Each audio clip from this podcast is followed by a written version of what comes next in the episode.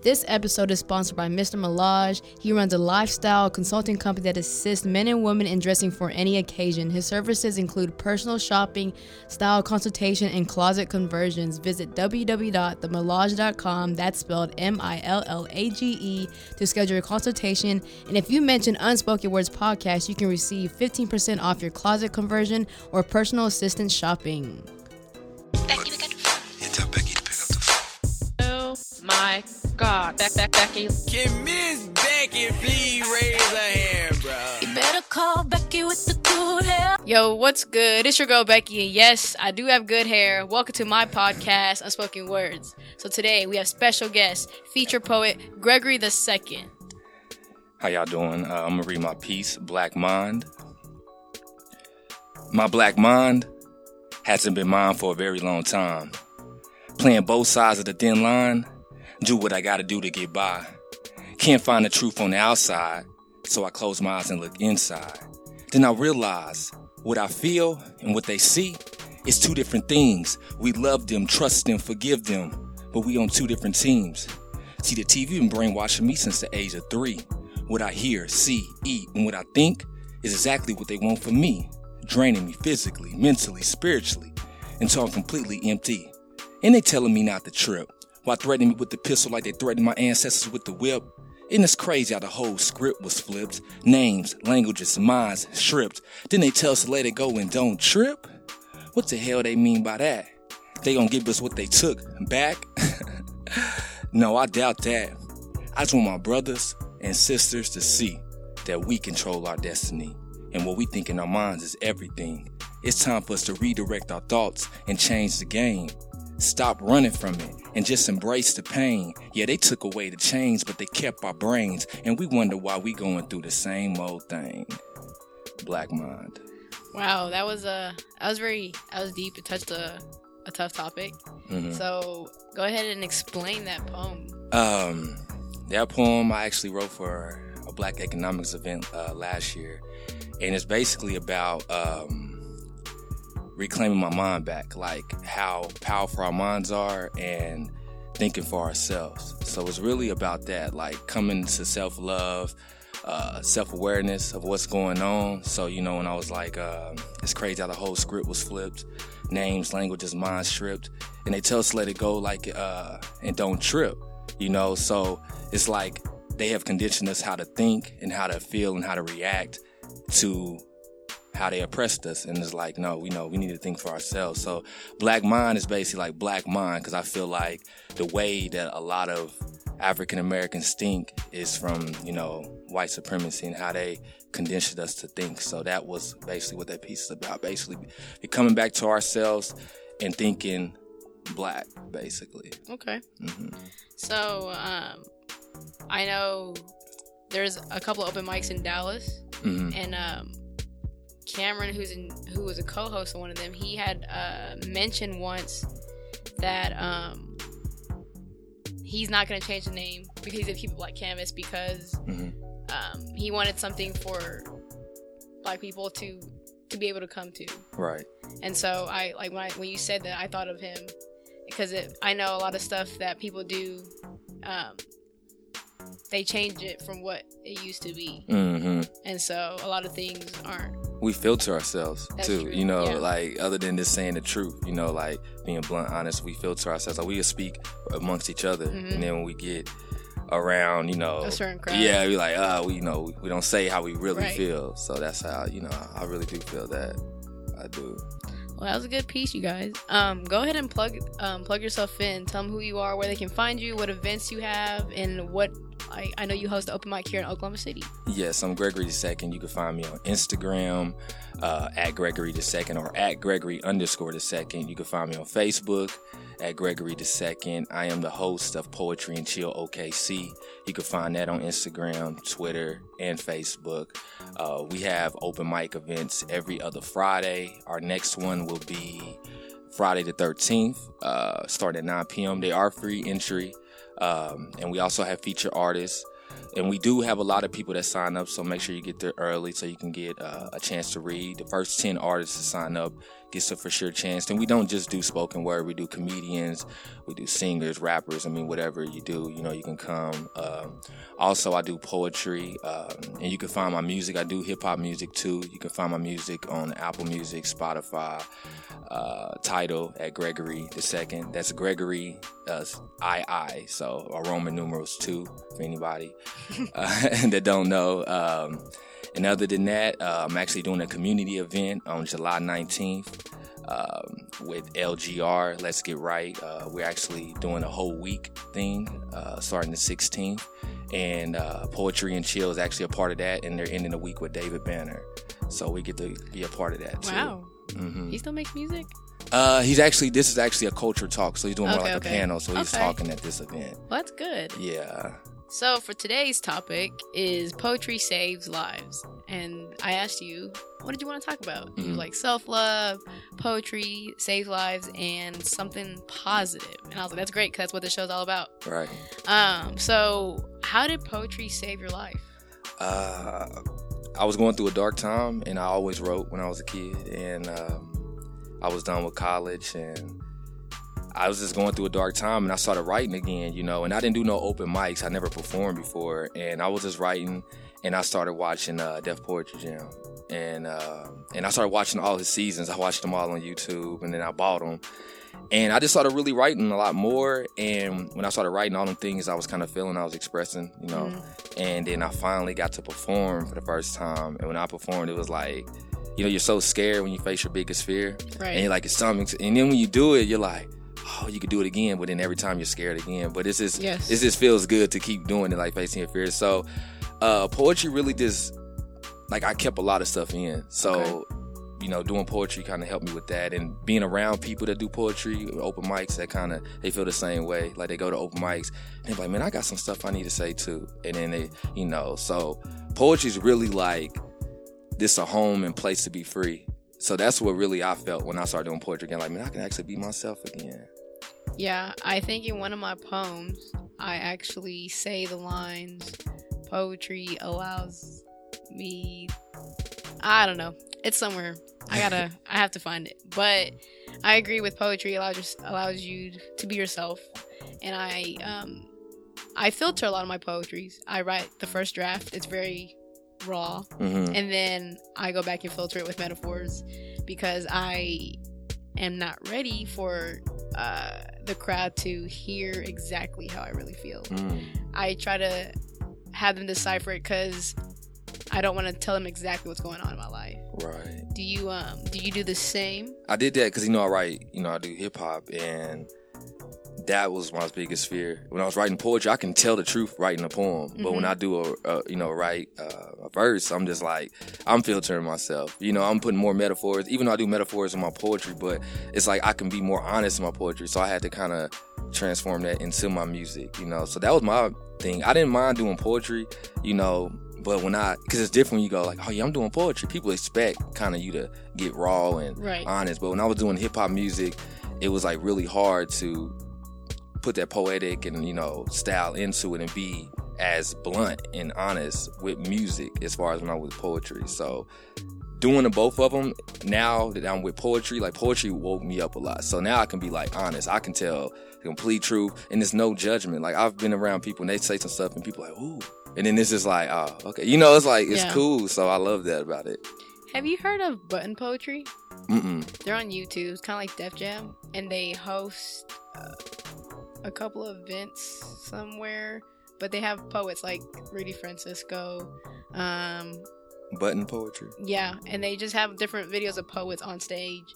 And those are times where I, if I need inspiration, I'll watch their videos because there's some things that I could never ever put into words, and I'm just amazed of how another person can. Yeah. Um, there was this girl. Her name is Sarah. Her last name starts with a B. She wrote this poem about her depression, hmm how she's explaining it to her mom, and she's using all these metaphors and images. And I'm just like, I wish I could explain this to my mom or family or parents. Right. You know, because something we go through in everyday life, it's really hard to say like, oh hey, I'm depressed or something's going on with me. And then if you do it in poetry terms, it's they don't understand it. Yeah, I haven't performed my stuff like that. Oh yeah. so that stuff that's deep about my family, like I can tell other people's stories, you know, but it's hard to. I've never performed like something that's like really like bothers me. Yeah, don't do that. When you're like, if you're going through it at the moment in time, my advice is just don't do it. Once I was going through a situation, my first open mic out in Mm-hmm. Fort Worth, I read this poem and started crying on stage, and I was like, they Nope. clap for you though, didn't they? they did, but it was just like, nope, I don't want to do this because performing wise, crying on stage isn't really great. Like, yeah. especially if it's your first time, it's like I'm never doing this again. um, so I I know poetry is a good outlet for myself. I actually started writing when I was in middle school. Mhm. Then I stopped, and then got back into it in high school. Then got serious about it in freshman year in college. But when I started in middle school, I've kind of repeated the story quite a bit. Um, I was going through a situation and didn't know who to talk to. At the time, I was talking to my friends, and they thought I was kind of like crazy. We're in sixth grade. I mean, what do you go through, Mhm, right? Right. So I started writing my emotions and feelings out, and I learned that poetry was a new outlet for me. Do you do you use po- poetry as an outlet for yourself? Oh yeah, definitely. I mean, I write every day. I mean, even if it's a little paragraph, a couple lines, just stuff to get off my chest, it is an outlet now. Because I didn't have. I mean, I play basketball, so you know, I play college basketball, and it was just always sports and stuff like that. And uh, I would write in middle school, and I did poetry, but my coaches, my family, but play basketball, you know. So now that I am older, you know, that was my outlet. I had no other way to go. And then I went to. I don't know if you heard of Dope Poetry. Uh, Actually, actually, the Anthony Crawford is actually the host up there. One of the hosts at Dope Poetry. It's at Okay. Ice. Okay, Uh, I've been meaning to go to this events, but it's on Wednesday, and I'm yeah, so when, Texas. yeah, so yeah, so that I went up there and that actually helped me out a lot because I was living in California for a few years Right. and I moved back in 2017 last year. Did you hit the poetry scene in California? Yeah, I went to the Poetry Lounge. Uh, it's one spot. That, I didn't get to perform there though. Did you just visited? Yeah, and- and it was dope. Yeah, that kind of gave me the inspiration to do poetry and chill. Like seeing that out there, I was like, oh, this is dope. So I actually like the name Poetry and Chill. Um, it's actually what you kind ex- kind of expect. You go to a poetry open mic or whatever, and you really just want to chill. hmm Um, you don't want to like party, Right. partying poetry. Mm. Anybody who wants to do that. go right ahead. um, so on Button Poetry, I ran into a poet named Sarah Kay, and she's from New York. Um, she did a TED talk, and she wrote a poem about her, what she would say to her daughter. And in explaining how she writes poetry, she said that she writes poems to figure things out. Um, so after it's done, she's like, "Oh, that's what it's about." So those those are her exact words. Like she actually really said that on TED Talk. If you want to listen to it. Um, so have you done the same? Do you ever like we write as an outlet, but do you write and then use it to figure what you got going on? Like why you why this happened or why you were feeling that emotion? Sometimes I write it and then I'll read it the next day and it'll make more sense, you know. And I'm like, oh, you know, and I like the whole week I go through what I wrote all week. You know, that's what I do every Sunday. I just go through and see what I wrote all week. So that does help me a lot. Uh, Cause sometimes I don't have, I don't talk to nobody about it. So writing is like my gateway to everything. Mm, It is like my self therapy. That's what you can call it. that's good. It's cheap. Right, right, yeah. Um, so I know I had an on and off relationship with poetry, and um, it was because I kept writing the same sad story, Mhm. and I hated that. And I was like, man, this this poem is too sad. Nobody wants to keep hearing this, especially if you're giving this to your friends. They're like, what is wrong with you? Like, are you okay? Mhm. And I always tell my friends now that if I write and I let you read it, then I'm over it. Now, if I didn't let you read it, then I'm probably still pondering upon it. But have you ever written something that you just hated, but you kept writing about that same situation? Uh, yeah, actually, today's poem, "The Black Mind," uh, that topic, you know, like I've moved past that personally. You Mhm. know, uh, I wrote that last year, and a lot of the pieces when I first started writing was, you know, like I became more aware, so I was angry, like you know, this is this, this is that, you know, and now I'm more about, you know, self. You know, love and you know, uh, self awareness, and not talking about the problem, but talking about the solution. So yeah, that's all my old pieces. I don't even really like to read those no more because I was at a because I go through my old, you know, Facebook memories always remind Right. of stuff. and you're, you really like, good at that. Yeah. So when I see that stuff, I was like, oh, so yeah, it's a lot of stuff that I've written. But now that I write some stuff, some stuff I keep to myself because like, what if my family hear that, you know? And there's some stuff that I know they know I'm talking about them. I'm just not ready to take that step. Right. Um, that's that's a difficult line. I know I've written poems about people in my life, and I've yet to even have people hear it or even put them on this podcast because I'm just worried. Like, I'm very open about my podcast, so just not about my my poems. Right, right. Um, very sensitive about my artwork, and especially if it's about somebody, they will take it the wrong way. Um, so you talk about self love and self awareness. I I want to know what is your definition between the two. Um self I, I feel like self awareness is first. Uh self awareness is more like you become aware of things around you and like as far as the music, as far as the foods, as far as your family, as far as your environment of how it's hurting you or is it's helping you. And you know, you we everybody comes to that time in their life and either they're gonna choose to keep going the wrong road or the right road. So once you become to that, you know, then what you do after that is become if it's self love or self hate, you know, because people choose to be around toxic people. We choose to be around even family members. We get to a certain time in our age where we don't have to be around people. We choose to be around them. Uh, so That's a good way to put it. yeah, so you know, we really choose to be around people. I mean, they they might hurt us, and we you know we learn, but now we know. You know, we constantly keep going through it. So that's more about self love. So when I started giving myself self love, I started like even with family members, old friends. I just if it didn't feel right, I didn't go that way. I didn't want to explain myself because I I, I had this poem, this quote. It was like you know, uh, ignoring our gut feeling is the reason we're not healing and like because we're, we're we know what we feel and we just ignore because mom says so or sister says so or society says so but we feel it you know and then we always regret it afterwards like dang i should have listened to myself you know so that's more about self-love That's really kinda, good. that's kind of how i got it Um, so at the end of my podcast, I love to le- leave people with something, Mhm. and since poetry has saved your life, Mhm. s- for say someone's going through the same thing with poetry, art, or anything, they're just struggling, and they they write, they paint. What are a couple of advice you could give them so they could be relieved in their life? uh Erykah Badu helped me uh listen to a lot of our old school music Mos Def uh tupac uh reading his book um watching a lot of his videos just watching a lot of positive things like i feel like if you ask somebody that most of the stuff they consume is negative you know if it's tv whatever so i just say try to consume more positive things So it's kind of like um, mind over matter.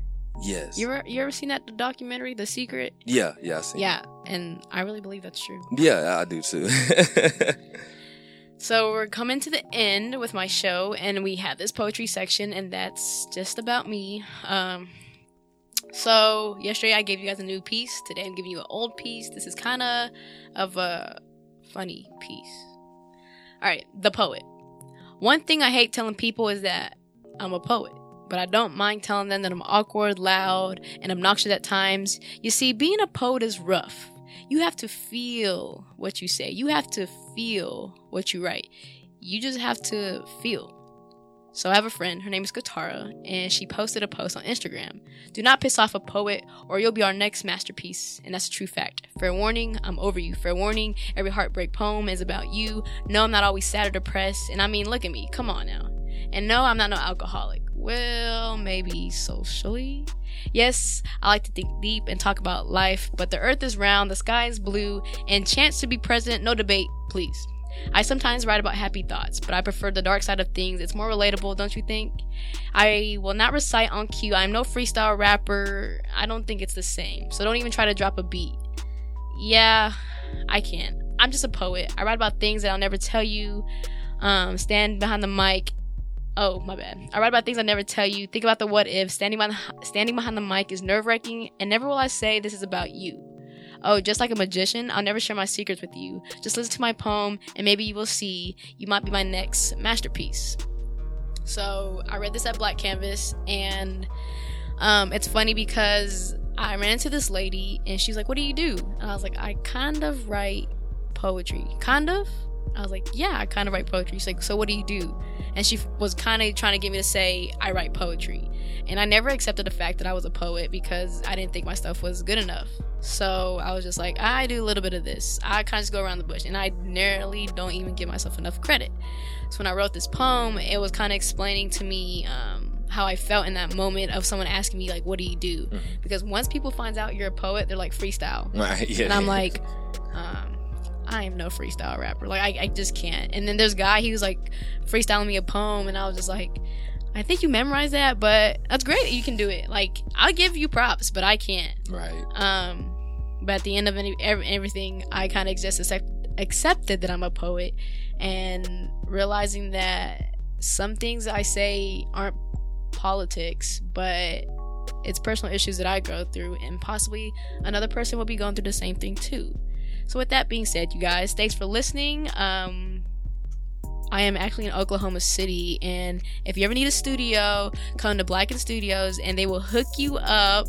Um, yes, have a great day. We out.